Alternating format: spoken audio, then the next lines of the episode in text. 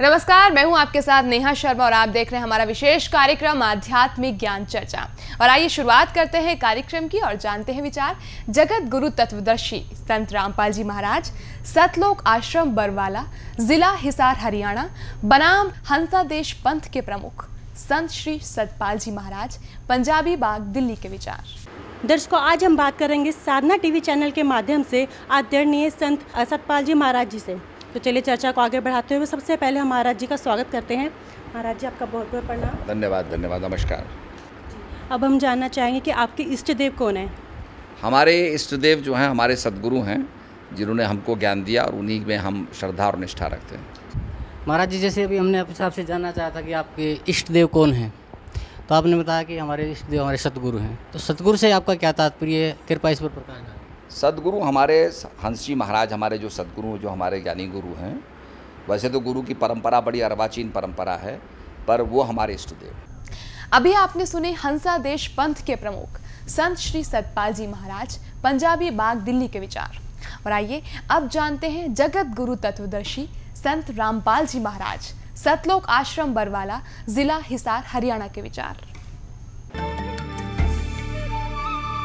महाराज जी, आप जी का इष्ट देव कौन है?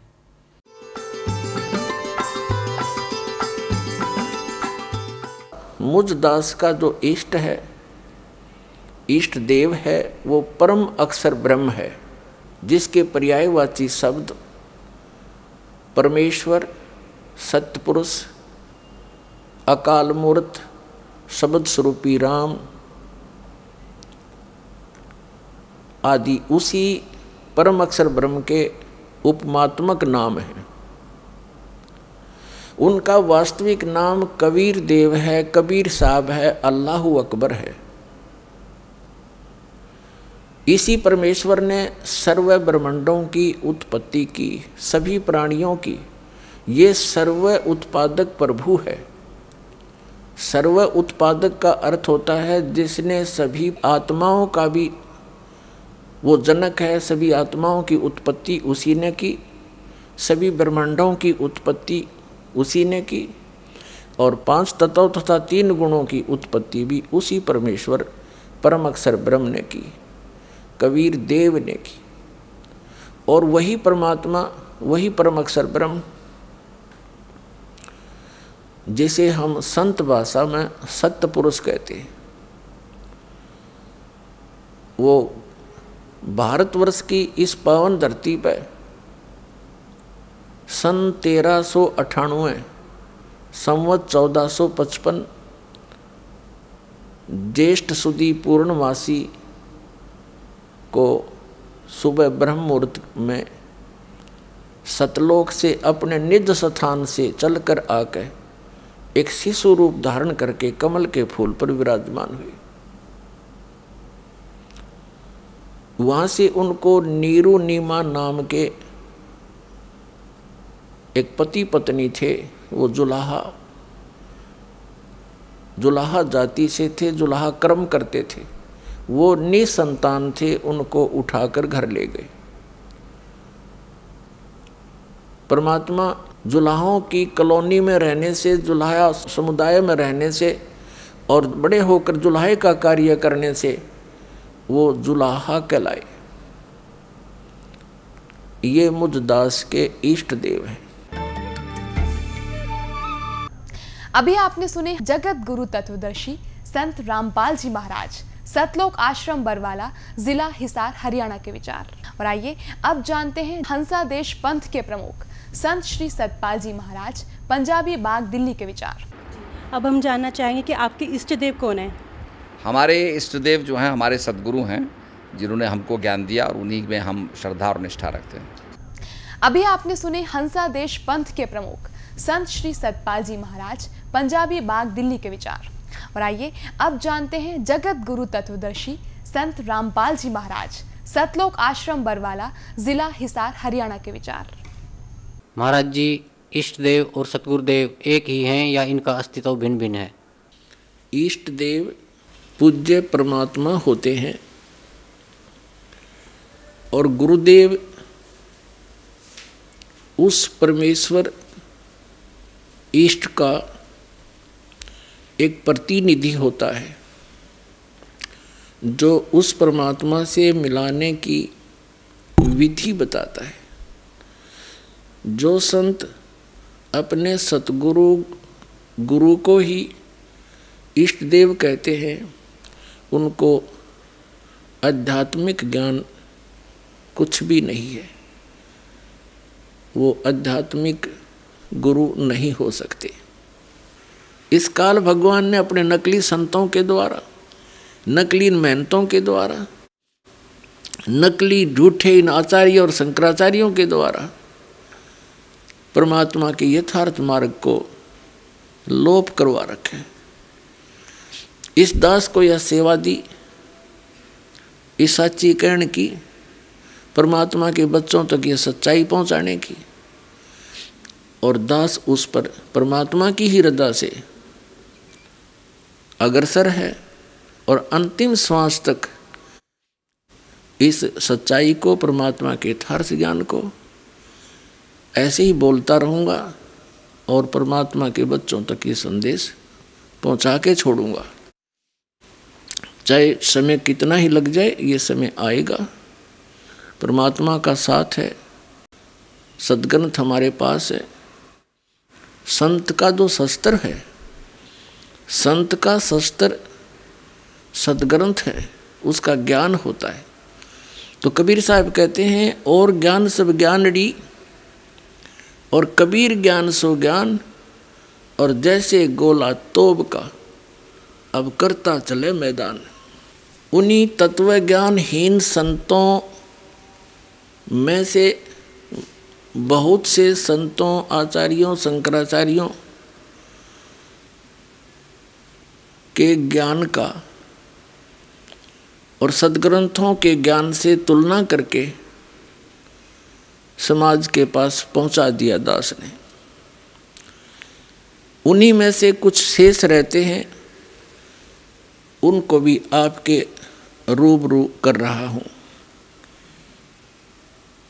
यथार्थ भक्ति मार्ग हीन प्राणियों में से एक हंसा देश नाम का एक पंथ है, जिसके अंदर करोड़ों की संख्या में श्रद्धालु फंसे पड़े हैं। और श्रद्धालु श्रद्धालु ही होते हैं। वो अपने भगवान पर ब्लाइंड फेथ करते हैं। अपने गुरु पर वो अंधविश्वास करते हैं। और श्रद्धालु का ये स्वभाव होना भी चाहिए। क्योंकि टीचर के वचनों पर स्टूडेंट ऑब्जेक्शन नहीं कर सकता। क्योंकि वो टीचर मान रहा है उसको तो वो टीचर उस विद्यार्थी को, यदि दो दूना छः पढ़ा रहा है तो वो बच्चा दो दूना छः ही पढ़ेगा। और दूसरा व्यक्ति कोई उसको कहने की चेष्टा करे घर पे कि आप गलत बोल रहे हो तो वो नहीं मानता। उसका स्वभाव है। वो विश्वास करता है अपने अध्यापक पर। अब इस स्वभाव का दुरुपयोग कर लिया इन नकली संतों ने। तत्व ज्ञानहीन संतों ने। इनको ना सदग्रंथों का ज्ञान, ना वेद और गीता और पुराणों का ज्ञान, और बन गए ये गुरु। गुरु बनना कोई बालकों का खेल नहीं है। एक अनमोल मनुष्य जीवन के साथ खिलवाड़ करना और उसका भार अपने सिर पे रखना, ये उस बहुत बड़ा अपराध है परमात्मा के विधान में। अब आपके रूबरू करते हैं। अंसा देश नाम का एक पंथ है। उसके प्रवर्तक हैं श्री हंस राम सिंह, जिनको बाद में हंस जी महाराज कहा जाता था। हंस जी महाराज एक बहुत ही पुनकर्मी प्राणी थे।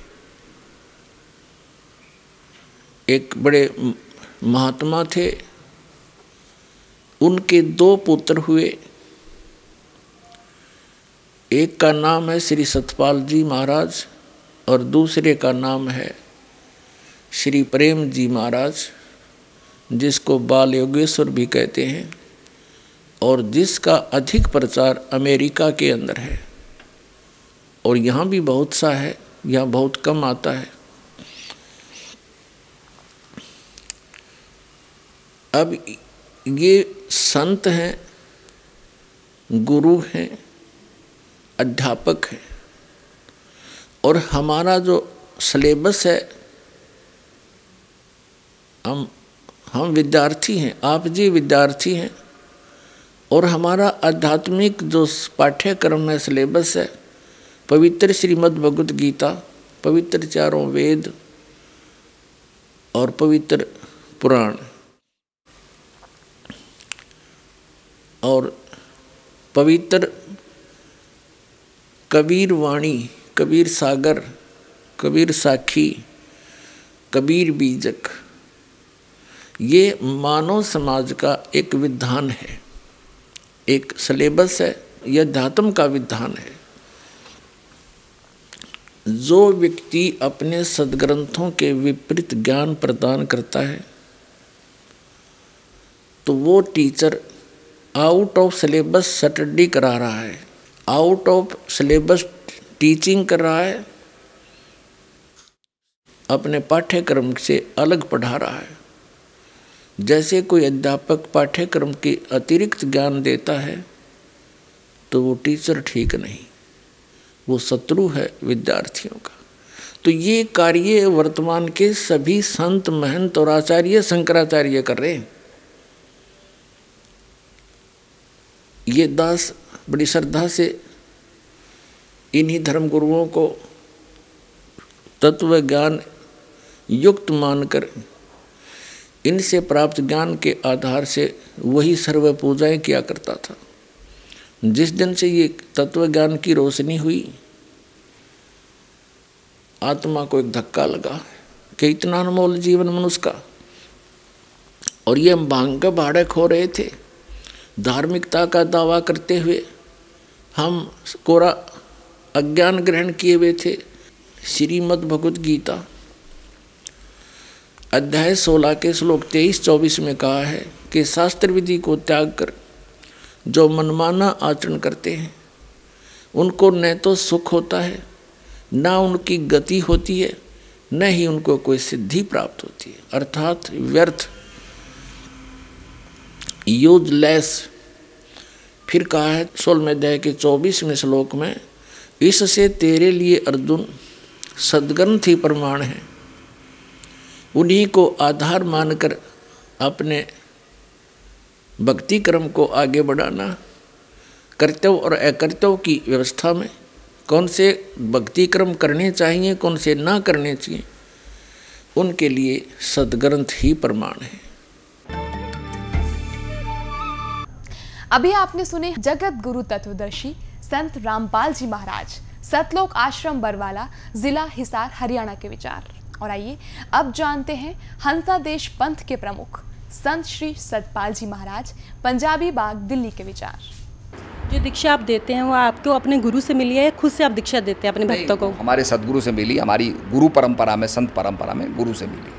महाराज जी जब पूजा की विधि बताते हैं श्रीमद भागवत गीता में ये वर्णित है ये चीज़ क्या?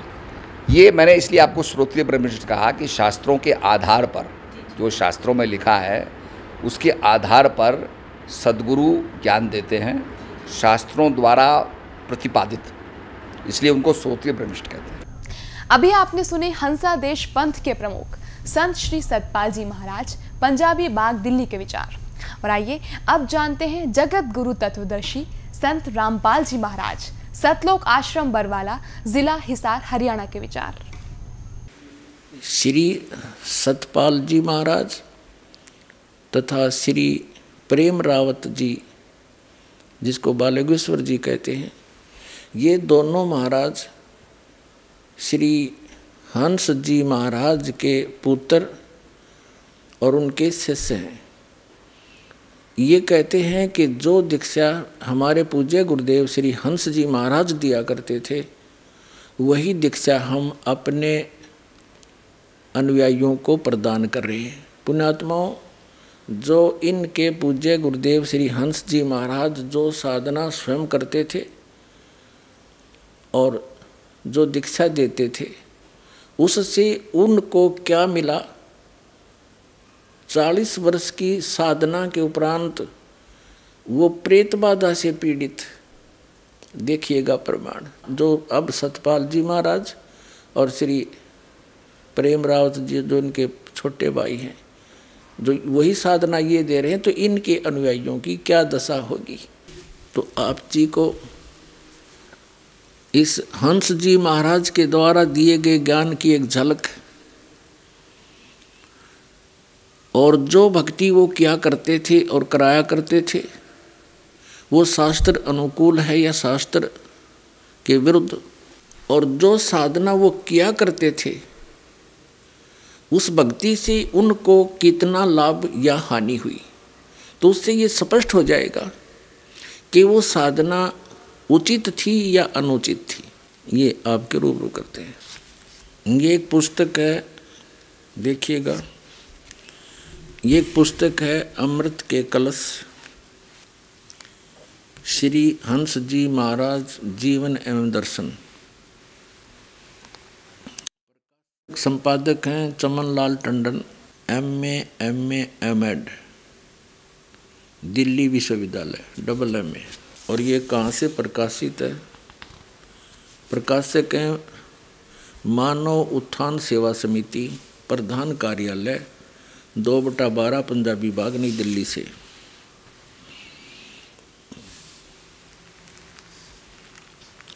मुद्रक में photo composing. Rajeshwari photo setters private limited. दो बटा बारह पंजाबी बाग नई दिल्ली से। इनके जन्म के विषय में थोड़ी सी बताते हैं। प्रश्न नंबर पचास पे। इनका जन्म गाड़की सेड़िया पट्टी तलाई पौड़ी। गढ़वाल में 8 नवंबर सन 1900 को सूर्यवंशी परिवार में हुआ। इनका जन्म का नाम हंस राम सिंह था। इनके पिता का नाम श्री रणजीत सिंह रावत था। एवं दादाजी का नाम श्री हेमंत सिंह रावत था। जो देशवाल रावत के वंश के साधारण कृषक थे। इनकी माता का नाम श्रीमती कालंदी देवी था। कालंदी देवी बहुत ही धर्मप्राण एवं भक्त हृदय नारी थी। महादेव और पार्वती के प्रति उनकी दृढ़ आस्था एवं श्रद्धा थी। उनके मंदिर में सदा पूजन हेतु जाती थी। श्री महाराज जी बताया करते थे, श्री हंस हंस जी महाराज, बताया करते थे कि उनकी माँ उनको भी अपने साथ मंदिर ले जाती थी। और वहाँ मैं महादेव और पार्वती को साक्षात खड़े देखता था। इस प्रकार बचपन से ही उनके अंदर भगवान दर्शन की तीव्र लगन पैदा हो गई थी। बाल्यकाल से ही वह एक विलक्षण बालक थे। हँसी की छिटा इनके मुख पर मंडल पर सदा गुलाब के फूल की तरह खिली रहती थी। आगे बताते हैं। प्रश्न नंबर इक्यावन पर पढ़ते हैं। प्रश्न नंबर इक्यावन पर। बाल्यकाल से ही वे एक सिद्ध पुरुष थे, बचपन से ही सिद्ध पुरुष थे। अपने पूर्व जन्म की कमाई के कारण स्वतः ही ध्यान मगन हो जाते थे। और आपने अपने आप को ईश्वर प्रेम में खो बैठते थे। 1966 की गुरु गुरु पूर्णिमा के अवसर पर अपने बचपन के बारे में बताते हुए श्री महाराज जी कहने लगे 1966 में ही इनकी मृत्यु हो गई थी। उसी से एक महीने, दो महीने पहले की बात है। अवसर पर अपने बचपन के बारे में बताते हुए श्री महाराज जी कहने लगे कि मुझे बचपन से ही बहुत लगन थी। मैं बिल्कुल छोटा आठ वर्ष का था तो कई बार मैंने भगवान के दर्शन किए और अक्सर मेरी समाधि लग जाती थी। जब मैं अपनी ताई जी से कहता था तो वो कहती थी कि ऐसा हो ही जाता होगा। मैं कई बार आँखें बंद करके भगवान को पकड़ता था दिव्य प्रकाश देखता था और सोचता था कि औरों को मिले हैं तो मुझे क्यों नहीं मिलते? होते होते बात समाप्त हो गई। अब तिरपन पृष्ठ पर पढ़ते हैं। आत्मज्ञान की खोज में महाराज जी हर धर्म संप्रदाय के लोगों से मिले, बातचीत करते थे और जो स्वतः उनको आंतरिक अनुभव होते थे। उनके बारे में पूछते थे। भिन्न भिन्न धर्म सिद्धांतों का अध्ययन भी इस काल में महाराज जी ने किया, लेकिन किसी ने भी उन्हें प्रत्यक्ष अनुभूति का आश्वासन नहीं दिया। केवल किताबी ज्ञान या शास्त्रीय मत को ही संत महात्मा उनके सामने रखते रहे। उन्हें आत्म संतुष्टि नहीं मिल सकी। उनके अंदर तो उस परम सत्ता के प्रत्यक्षीकरण की जिज्ञासा प्रबल हो चुकी थी। अधिकांश साधुओं को उन्होंने केवल दिखावे का साधु ही पाया। संयोगवश लाहौर में श्री महाराज जी की भेंट एक ऐसे संत पुरुष से हुई जिनसे दीक्षा प्राप्त कर उनके जीवन का पूर्ण रूपांतरण हो गया। और वे गुरु महाराज जी की छतर छाया में अध्यात्म के गुड़ रहस्यों और तत्व ज्ञान को सहज में समझ गए। यहाँ देखें। दिल्ली स्थित शक्ति नगर की कोठी में एक बार महाराज श्री प्रांगण में बैठे। हुए थे, कुछ प्रेमी भी वहाँ पर दर्शन के लिए आए थे। महाराज जी प्रसन्न मुद्रा में थे। श्री महाराज जी अपने वचनों में अपनी तरफ़ से कुछ नहीं कहते थे, केवल महान पुरुषों की वाणियों के आधार पर ही लोगों को समझाया करते थे। मैं पास ही बैठा हुआ था। मैंने कहा, महाराज जी, आप दूसरे महान पुरुषों की वाणियों को सुनाते हैं, लेकिन आप अपने अनुभव को कभी नहीं सुनाते हो। हमारी तो इच्छा है कि आप अपने बारे में कुछ बताएँ। महाराज जी हंस पड़े और कहने लगे, अरे, अभी तो मैं दूसरों संतों की महिमा सुनाता हूँ। जिनकी लोग पूजा करते हैं। और देखो, फिर भी लोग विरोध करते हैं। अगर मैं अपने अनुभव रखने लगा तो न जाने दुनिया के लोग मंसूर संत की तरह मेरी खाल उतरवा देंगे। अब देखो, ये पुण्य आत्मा थे। पूर्व जन्म की पुण्य कमाई से बचपन से ही इनके अंदर परमात्मा के पाने की लगन थी समाधिष्ट हो जाते थे। भगवान शिव और पार्वती को साक्षात खड़ा देखा करते थे, जैसा ये बता रही तो ये पूर्व जन्म के पुनकर्मी प्राणी थे। पूर्व जन्म के पुनकर्मी प्राणी ही परमात्मा की खोज में भटकते हैं। और यदि उनको सदगुरु नहीं मिलते तो उनका अंत बहुत बुरा होता है, जैसा श्री हंसराज जी का हुआ। अभी दिखाऊँगा आपको। आगे पढ़ रहे हैं हम इसी चम्मन पृष्ठ पर। हम चम्मन चम्मन पृष्ठ पर पढ़ते हुए आ रहे नीचे आ गए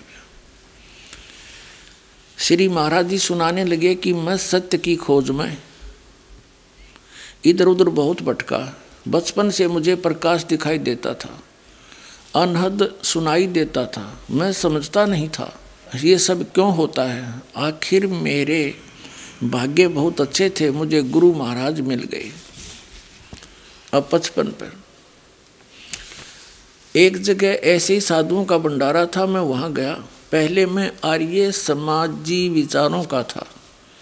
मुझे यह विश्वास था कि ओम से ज़्यादा कुछ नहीं है और गायत्री मंत्र पर मुझे विश्वास था। मैंने वहाँ उन महापुरुषों का सत्संग सुना। उनकी बातें कुछ अटपटी सी लगी।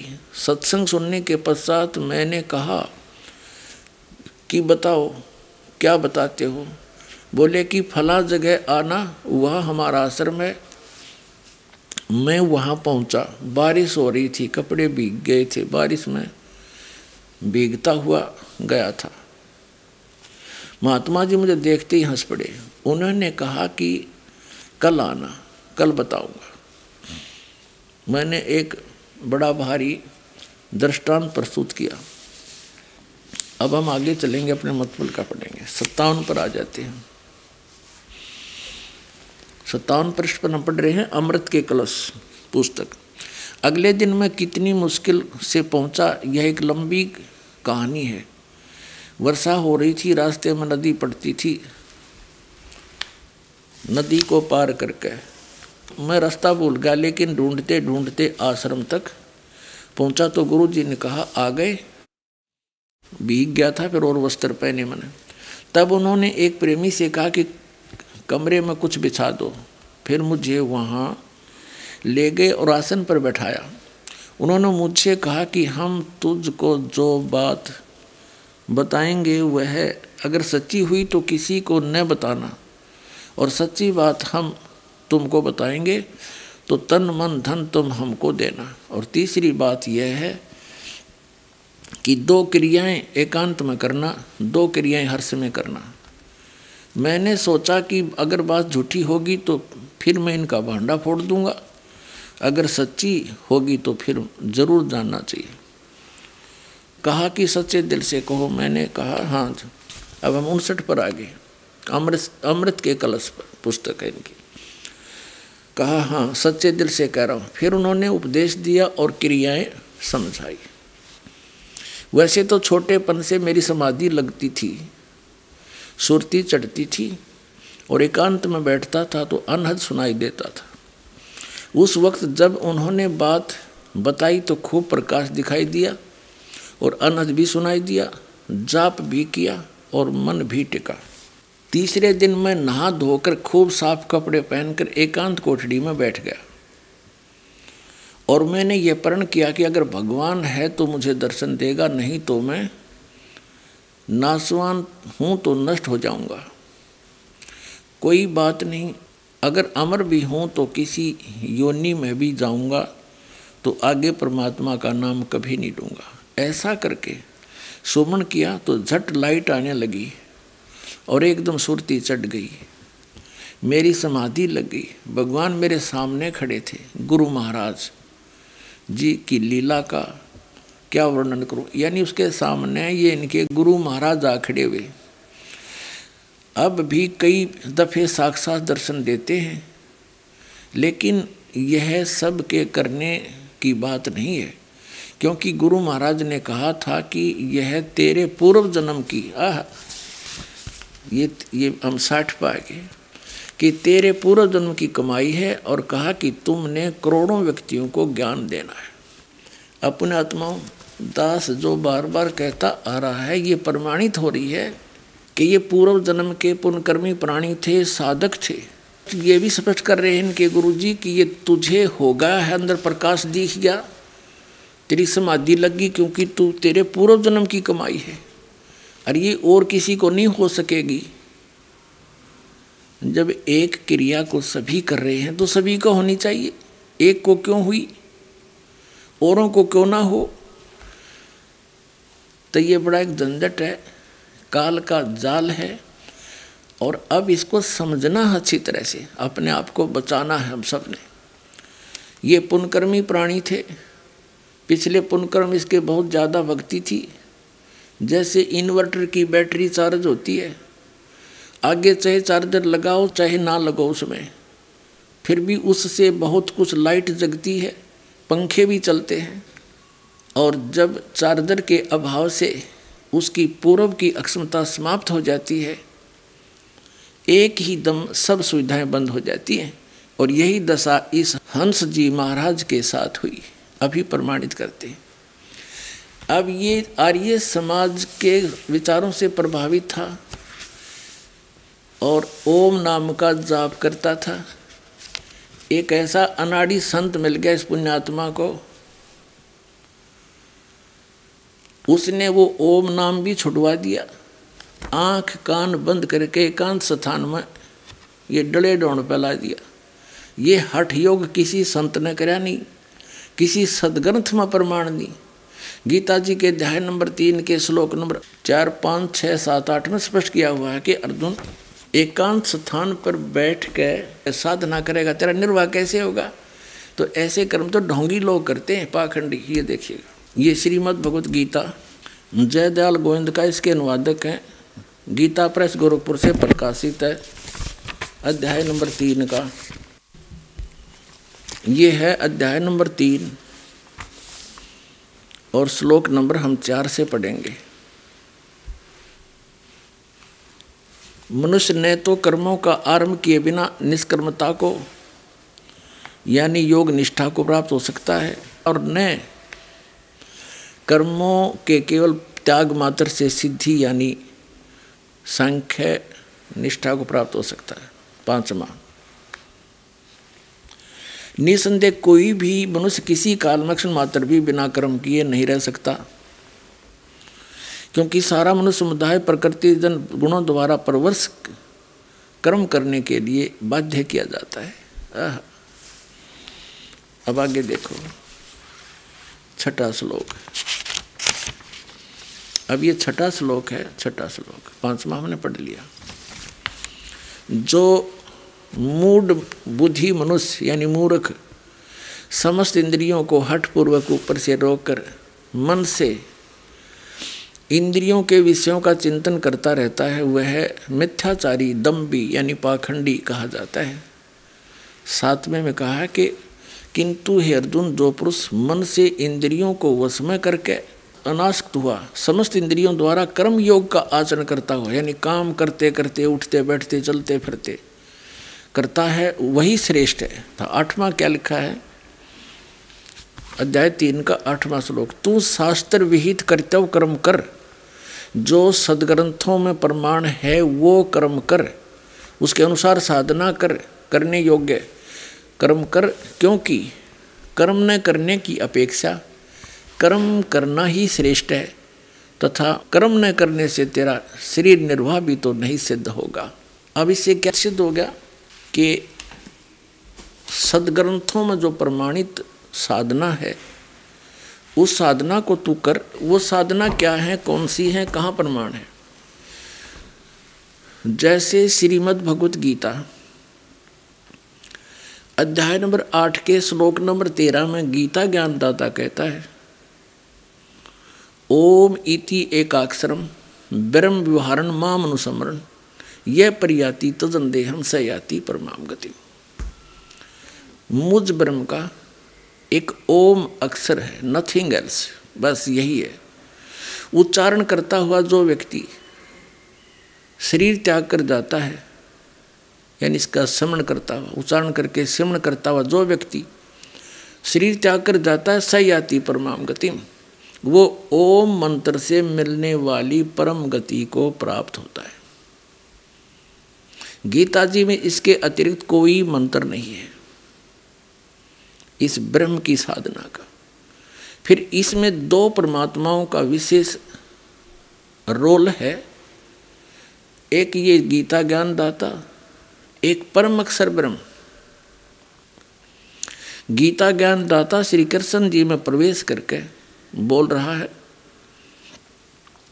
ये ब्रह्म है। श्री कृष्ण जी के अंदर बोल रहा है, ये ब्रह्म है सरपुरुष है। इसको ज्योत स्वरूपी निरंजन काल भी कहा है कबीर परमेश्वर ने। और ये स्वयं भी गीता जी अध्याय नंबर ग्यारह के श्लोक नंबर बत्तीस में कहता है कि, अर्जुन, मैं काल हूँ अप्रवर्त हुआ हूँ, सबको खाने के लिए आया हूँ। इन सब का नाश कर दूँगा तो ना युद्ध करेगा तो भी मैं इनको मार डालूँगा। ये काल है। श्री कृष्ण जी में प्रवेश करके ये गीता जी का ज्ञान बोल रहा है। और ये कह रहा है कि ओम मंत्र मेरा है, मुझ ब्रह्म का। और इसका जाप करने से ही वो परम गति होगी जो ओम मंत्र से होनी है। ओम मंत्र से कहाँ जाएगा व्यक्ति? ब्रह्मलोक में जाएगा। और ब्रह्मलोक पर्यंत भी पुनरावृत्ति के अंदर वहाँ गए हुए प्राणी भी वापस आते हैं। उनका भी जन्म मृत्यु सदा रहता है। आठवें दया के सोलहवें श्लोक में गीता जी ने स्पष्ट किया है। और गीता ज्ञानदाता, गीता अध्याय नंबर दो के श्लोक नंबर बारह में, गीता अध्याय नंबर चार के श्लोक नंबर पाँच और नौ में ये स्पष्ट करता है कि अर्जुन, तेरे और मेरे बहुत जन्म हो चुके हैं, तू नहीं जानता, मैं जानता हूँ। मेरे जन्म और कर्म दिव्य हैं। श्रीमद् भगवद गीता, अध्याय नंबर दस के श्लोक नंबर दो में भी ये स्पष्ट करता है कि मेरी उत्पत्ति तो हुई है, लेकिन मेरे जन्म को ये देवता लोग और ऋषि लोग नहीं जानते क्योंकि ये मुझसे उत्पन्न हुए और इसकी उत्पत्ति, यानी पिता की उत्पत्ति को कौन बता सकता है? दादाजी बता सकते यानी पिता के पिता। तो बच्चों को अपने पिता की जन्म के बारे में जानकारी नहीं होती। तो ये जितने भी यहाँ इक्कीस ब्रह्मांड के अंदर प्राणी हैं, ये सभी काल और दुर्गा से उत्पन्न है। तो हम यहाँ के प्राणी इस काल के जन्म को कैसे जान सकते इस ज्योत स्वरूपी निरंजन काल के पिता ने, ब्रह्म के पिता ने, यानी कबीर परमेश्वर जी ने, उस अमर पुरुष ने आकर के इसकी जन्म तिथि बताई। आइए अब हम उन श्रद्धालुओं के अनुभव जानते हैं जो जगत गुरु तत्वदर्शी संत रामपाल जी महाराज जी से दीक्षा प्राप्त कर चुके हैं तथा उनके द्वारा बताए गए भक्ति मार्ग पर चल रहे हैं। क्या नाम है जी आपका? डॉक्टर जय नारायण चौधरी उर्फ़ जय नारायण दास। कहाँ से आए हैं सर आप? मैं मधुबनी ज़िला बिहार से। क्या काम करते हैं आप? मैं मेडिकल प्रैक्टिस कर रहा हूँ। संत रामपाल जी महाराज की शरण में कैसे आए? उसका मुख्य कारण था मेरी लड़की की बीमारी। उस लड़की के इलाज में बहुत सारी जगहों तक मैं भटकता गया। उसके परिवार वाले भी भटकते गए। लाखों लाख रुपए खर्च हुए। बहुत सारे भूत प्रेत के जो देखने वाले लोग हैं, वो लोग भी देखते गए। किसी तरीके से कोई इलाज नहीं हो पाया। उसको शांति नहीं मिली। हॉस्पिटल में ले जाते थे। तो डॉक्टर लोग कहीं सीटी स्कैन कराता, कहीं कुछ होता, कोई टेस्ट कराता। फाइंडिंग में कुछ आता नहीं था। भूत प्रेत वाले यहाँ ले जाते थे। तो वो लोग कहता था जो है तो लेकिन हम लोग ठीक नहीं कर सकते। और इस तरीके से होते होते कितने सारे डॉक्टर और कितने सारे वैसे लोगों के पास भटकते भटकते कहीं कोई सहारा नहीं मिला। अंत में बंगाल में वो रहती है वैसे तो बंगाल से मैं बिहार ले आया, वहाँ डॉक्टरों को दिखाया। 106 भूत प्रेत को ठीक करने वाले लोगों की बुलाहट मेरे यहाँ हुई। ऐसे ऐसे लोग भी आए जो ठीक करने के लिए एक लाख रुपए मांगा।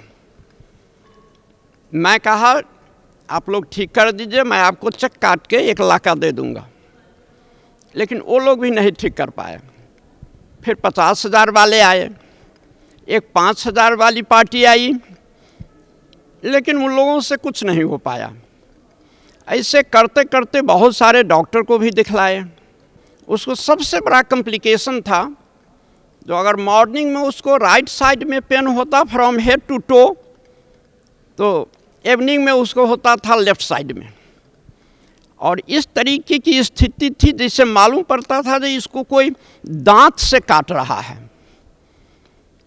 और वहाँ मांस उठ जाता था। वो बहुत ज़्यादा बेतहासा चिल्लाती थी। और बार बार यही प्रार्थना करती परमात्मा से, जो अब इसके लिए मुझे मौत ही दे दो। दूसरा कोई सहारा मेरे लिए अब जीने का नहीं रह गया है। सभी जगह से हम लोग निराश हो गए। उसके बाद लोगों के कहने से जो डॉक्टर साहब, आप अपने स्वयं डॉक्टर हैं, लेकिन अपने पेशेंट को आप समुचित ढंग से नहीं इलाज कर सकते हैं, माया बस।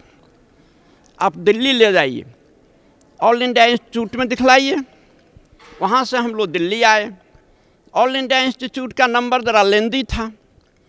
मैं सर गंगाराम हॉस्पिटल में ले गया। वहाँ न्यूरो फिजिशियन से दिखाया। वो लोग जो है सो MRI vitamin deficiency B twelve calcium D three deficiency इस तरीके का दस हज़ार का टेस्ट लिखा। तीसरे दिन रिपोर्ट मिला। उसमें कुछ भी नहीं मिला। वो डॉक्टर, जब हम लोग तीसरे दिन उसके पास में गए तो सीधे हाथ जोड़ लेता है। कहता है, ये मेरे बस से फाजिल की चीज़ है। अब इसके लिए कोई दूसरा सहारा आप ढूंढें। उसके बाद दिल्ली में कुछ आदमी कहा, जो आप बालाजी मेहदीपुर ले जाइए। वहाँ आपकी लड़की की बीमारी का पूरा इलाज हो जाएगा। किसी भी कारण से कुछ होगा, वो ठीक हो जाएगी। उसके बाद हमारे रिलेटिव को वहाँ एसी कार है, हम लोग उसी कार से मेहदीपुर गए। वहाँ बड़ी लंबी भीड़ थी, बड़ी लंबी कतार वहाँ लगी हुई थी। लगभग पच्चीस तीस हज़ार लोग थे। हम लोग सोचे, जो ऐसे तो काम नहीं चलेगा। तो वीआईपी कोटे में जाकर के हम लोग गए। उसमें इस तरीके की व्यवस्था है, जो हनुमान जी और एक प्रेत दोनों एक कोठरी में रहते हैं। और वहाँ जो भूत प्रेत का कोई ऐसा पेशेंट पहुँचता है तो वो खिलाने लगती है। वो बोलने लगती है जो मैं कौन हूँ? किस कारण से इसको पकड़े हुआ हूँ? लेकिन मेरी लड़की के शरीर का कुछ भी हिस्सा, कुछ भी हिल डोल कुछ नहीं हुआ। वहाँ से निराश होकर के फिर आ गए। मुसलमानों के मदार पर ले गया। उससे भी कुछ नहीं हुआ। और इस दरमियान हम लोग उसको 500 बोतल पानी चढ़ाए थे। चार पाँच महीने में 1500 इंजेक्शन्स लगे थे। और ऐसा इंजेक्शन्स लगा था जिसमें एक इंजेक्शन के एफिकेसी का पीरियड है उसको एट आवर्स। अगर कैंसर पेशेंट को हम लोग एक इंजेक्शन दे देते हैं तो आठ घंटे तक निश्चिंत होकर के सोता है। लेकिन वैसा इंजेक्शन उसके साथ सात आठ पड़ते थे और आँख भी नहीं झपकती थी। आठ लाख रुपए लगभग हम लोग उसके इलाज में और देवी देवताओं के चक्कर में खर्च कर चुके थे। एक रोज़ हम लोग दिल्ली से कार से यहाँ आए। सत्संग चल रहा था। लड़की को भी नाम उपदेश दिलाया, मैं भी नाम उपदेश ले लिया और गुरु महाराज जी से आशीर्वाद लेने के लिए जब हम लोग आए, यही सात जगह है, इसी में हम लोग आए, कारण उसकी चिल्लाहट बढ़ रही थी। कुछ महिला सेवादारनी के साथ वो भी लाई गई और मैं यहाँ खड़ा था। गुरु महाराज जी, संत रामपाल जी महाराज, जब रागनी को देखे तो बिना नाम पूछे हुए कहते हैं, रागनी, तुम्हें काल पकड़ लिया है। ब्रह्मा, विष्णु, महेश, कोई भी तुमको ठीक नहीं कर सकते। दुर्गा तुमको ठीक नहीं कर सकती। परमात्मा ही तेरी बीमारी का इलाज करेंगे और तुम ठीक हो जाओगी। अब बेटिया, तुम फ़िक्र मत करो। और इतना कहने के बाद गुरु महाराज जी उसे चरनामी दे दिए अपने हाथ से। और फिर उसके बाद जहाँ मैं खड़ा था, मैं प्रार्थना करने के लिए खड़ा हो गया। कहा, गुरु महाराज जी, मेरी बच्चिया आई है, बहुत जगहों से घूम कर के आई है कोई सहारा इसको नहीं मिल रहा है। आप इस पर कृपा करें। गुरु महाराज कहते हैं हाँ हाँ रागनी उसका नाम है। उसको मैं आशीर्वाद दे दिया हूँ। परमात्मा की भक्ति करेगी और बीमारी ठीक हो जाएगी। और यही हुआ। उसी समय से उसके शरीर का पूरा दर्द समाप्त हो गया। बंगाल में दिखाए, बिहार में दिखाए, दिल्ली दिखाए, राजस्थान दिखाया अंत में हरियाणा सतलोक आश्रम में संत रामपाल जी के माध्यम से इसका सही इलाज हो पाया और जादू की तरह असर हुआ। जादू भी इससे हम समझते हैं कुछ लेट में असर करेगा, जिससे कुछ मिनट जब तक वो मंत्र पढ़ेगा, कुछ छड़ी घुमाएगा, तब कहीं असर करे।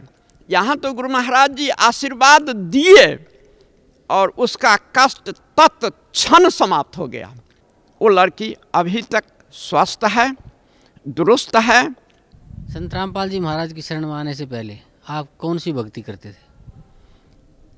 शुरू शुरू में मैं भगवान शंकर की पूजा किया करता था मैं जब बहुत छोटा था। उसके बाद 14 नवंबर उन्नीस सौ चौरासी को बाल योगेश्वर से दीक्षा प्राप्त किया। 28 वर्षों तक मैं लगातार उनका शिष्य बना रहा। कहते तो बहुत सारी चीज़ें, लेकिन वास्तविक मुझे आंतरिक अनुभव नहीं हुआ। सुनाया करते थे। जो परमात्मा निराकार हैं। गीता का श्लोक सुनाया करते थे। जो न वेदैर न तपसा, न दानेन चज्जया शक्य एवं विधो द्रष्टुम दृष्टमान सिमांग था उसको तो तुम देख नहीं सकते हो, अनुभव कर सकते हो। और जिस चीज़ को अनुभव कराते थे, जब मैं बीजक में कभी कभी पढ़ता था तो वहाँ का वर्णन कुछ और मिलता था और इन लोगों के कहने का वर्णन कुछ और था। तो मुझे इस तरीके की स्थिति महसूस हुई, जो मैं बुरी तरीके से ठगा जा रहा हूँ। मैं आठ वर्षों से केंद्र सहायक था। मेरे चलते बहुत सारे लोग उनके शिष्य हो गए। मुझे कुछ भी अनुभव नहीं हुआ किया तो मैं 28 वर्ष तक उसका अभ्यास। लेकिन जिस स्टेज से मैं शुरू किया था, जहाँ से मेरी यात्रा शुरू हुई थी, आध्यात्मिक यात्रा, जब तक मैं जगत गुरु तत्वदर्शी संत रामपाल जी महाराज की शरण में नहीं आए थे, तब तक मैं वहीं रुका था, जहाँ से मेरी यात्रा शुरू हुई थी। कोई आध्यात्मिक लाभ तो नहीं मिला। उल्टे इतनी परेशानी मुझे हुई, जिस परेशानी का मैं वर्णन करने लगूं तो किताब लिख दी जाएगी। सतगुरु का काम होता है जो आफत से भी बचाए। शरीर रक्षा करे, बीमारी से भी दूर करे, आफत में सहारा हो, आर्थिक लाभ भी दे समय पर, और वो निरोग काया लेकर के सारा काम करे संसार में। अब परमात्मा स्वरूप, संत रामपाल जी मिले मुझमें स्थिरता आना शुरू हो गई। अब जो मैं ग्रंथ पढ़ता हूँ तो महसूस होता है जो ये वास्तविक गीता का जो ज्ञान है और सतलोक की प्राप्ति, वो सतगुरु के माध्यम से कैसे संभव हो पाएगा, वो रास्ता मुझे सुलभ हुआ और मैं बड़े निश्चिंत होकर के, बड़े शांत चित्त से मैं सुमरन करता हूँ। और जब कभी गहरी नज़र गीता में या आध्यात्मिक ज्ञान गंगा पढ़ता हूँ तो अब मुझे वर्ड बाय वर्ड समझ में आता है। और मेरे कारण बहुत सारे लोग प्रभावित हो रहे हैं और इसका मुख्य कारण है जो मैं वहाँ का प्रैक्टिशनर हूँ। चालीस वर्षों से प्रैक्टिस करता हूँ। उससे पहले मैं एयरफोर्स में था। चार मेडल भारत सरकार मुझे बांग्लादेश लिबरेशन के टाइम में मिला। ये इन्फ्लुएंस भी समाज में है। दूसरा इन्फ्लुएंस ये डॉक्टरी के कारण है। मैं बी एम एस पास किया। उसके बाद एम डी पास किया। उसके बाद एफ़ आई सी ए से लिया। एफ़ आई सी ए का फुल फॉर्म होता है fellow of the international college of angiology angiology means doctrine concerning vascular system नारी संस्थान अब प्रतिष्ठा वहाँ इस तरीके की बनी हुई है, जो मेरी बात पर लोग यकीन करता है। मेरी लड़की की जो बीमारी थी उसका असर लाखों लाख लोगों के दिमाग में है, जो किसी तरीके से डॉक्टर साहब की लड़की का इलाज नहीं हो पाया। बंगाल में दिखाए, बिहार में दिखाए, दिल्ली दिखाए, राजस्थान दिखाए, अंत में हरियाणा सतलोक आश्रम में संत रामपाल जी वहाँ रहते हैं, उनके माध्यम से इसका सही इलाज हो पाया। और जादू की तरह असर हुआ। जादू भी इससे हम समझते हैं कुछ लेट में असर करेगा, जिससे कुछ मिनट जब तक वो मंत्र पढ़ेगा कुछ छड़ी घुमाएगा, तब कहीं असर करे। यहाँ तो गुरु महाराज जी आशीर्वाद दिए और उसका कष्ट तत् क्षण समाप्त हो गया। और मैं हृदय से गुरु महाराज जी को मैं कितना कितना धन्यवाद दूँ। वो तो हमारे गुरु महाराज जी हैं, परमात्मा हैं, सब कुछ हैं। और मैं और एक बात कह देना चाहता हूँ, गुरु महाराज जी, लाखों लाख उनके शिष्य होंगे, लेकिन मुझे नाम भी जान, मेरा नाम भी जानते हैं। और बिना प्रार्थना किए हुए मुझसे ज़्यादा कदा पूछ दिए, देते हैं, जो कहो कैसा समाचार है? बेटिया का क्या समाचार है? उसके बाद अभी तक वो बहुत ठीक हाल में है। वास्तविक उसकी बीमारी का शुरुआत लगभग 10-12 बरस पहले हुआ। लेकिन हम लोग उसको सही ढंग से डिटेक्ट नहीं कर पा रहे थे। कभी अपेंडिक्स में दर्द हुआ तो उसको अपेंडिसाइटिस का ऑपरेशन करा दिए। गॉल ब्लाडर में पेन हुआ तो गॉल ब्लाडर का ऑपरेशन करा दिए। जब कहीं एबडोमल एरिए के निचले हिस्से में दर्द हुआ तो किसी गाइनकोलॉजिस्ट से दिखा दिया। सर दर्द हुआ तो न्यूरोफिजिशियन से दिखा दिया। और सारे टेस्ट होते गए। होते होते, अंत में कंक्लूजन कुछ भी नहीं निकला। और हम लोगों के रुपये खर्च होते गए। और सारे होते होते में भी एक ऐसा स्थान हम लोगों को मिला जहाँ एक पैसे भी नहीं लगे। मुफ़्त में भोजन मिला, मुफ़्त में रहने की व्यवस्था हुई और ऐसा प्यार मिला जो इसको मैं शब्दों से व्यक्त नहीं कर सकता हूँ। ऐसे तो मुझे कोई संबंधी भी हम लोगों से इतने अपनापन के साथ वो लोग नहीं बातचीत करते हैं, जितने अपनापन के साथ गुरु महाराज जी सहृदयता पूर्वक हम लोगों से बातचीत करते हैं। और मैं बहुत बहुत गुरु महाराज जी का आभारी हूँ। ये मेरा जीवन कल्याण हो रहा है। अब ये परिस्थिति जो मेरी लड़की के साथ हुई है, ये सबों के हृदय में दया की भावना उत्पन्न हो गई। मेरे घर के नज़दीक से रास्ता है।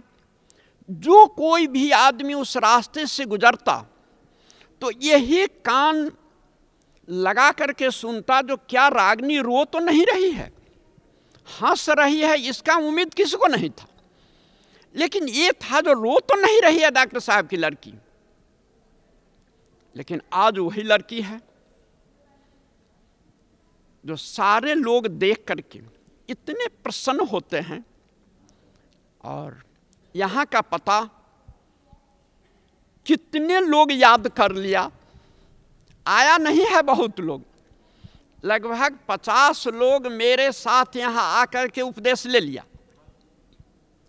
एक सौ किताब मैं मुफ़्त में यहाँ से लोगों के नाम से भेजवा दिया बाय बुक पोस्ट बहुत प्रसन्न हैं लोग, पढ़े लिखे लोग एजुकेटेड लोग। ये नहीं कह पाते हैं जो डॉक्टर साहब आप कहीं गलत जगह फंस गए। सारे लोग परमात्मा के संबंध में जानना चाहते हैं और अपने जीवन को धन्य बनाना चाहते हैं। डॉक्टर साहब, आपने भिन्न भिन्न भक्तियाँ की देवी देवताओं की, और फिर आप बाल योगेश्वर जी की शरण में भी रहे, उनकी बताई हुई भक्ति भी की, और फिर आप संत रामपाल जी महाराज की शरण में भी आए। तो संत रामपाल जी महाराज से नाम उपदेश लेने के बाद आपको क्या लाभ मिला? प्रथम लाभ, मेरे मन में स्थिरता आई। दूसरा लाभ मेरी लड़की की जो बीमारी थी, जिसका इलाज करा करके हम लोग विभिन्न जगहों से, विभिन्न डॉक्टरों से, हॉस्पिटल से, विभिन्न और भूत प्रेत के जानकारों से दिखला करके कहीं भी फ़ायदा नहीं हुआ था, वो संत रामपाल जी महाराज की शरण में आने से तत्क्षण फ़ायदा हुआ। और इसका जीता जागता उदाहरण मेरी लड़की मेरे बगल में है। अब उसके सेहत को देख लीजिए। और उससे दो चार बातें जो पूछनी है उस बीमारी के संबंध में आप स्वयं पूछ सकते हैं। बहन जी क्या नाम है आपका? रागिनी। कहाँ से आए? बिहार से। आपको क्या तकलीफ़ थी? बहुत बड़ा बीमारी हो गया था।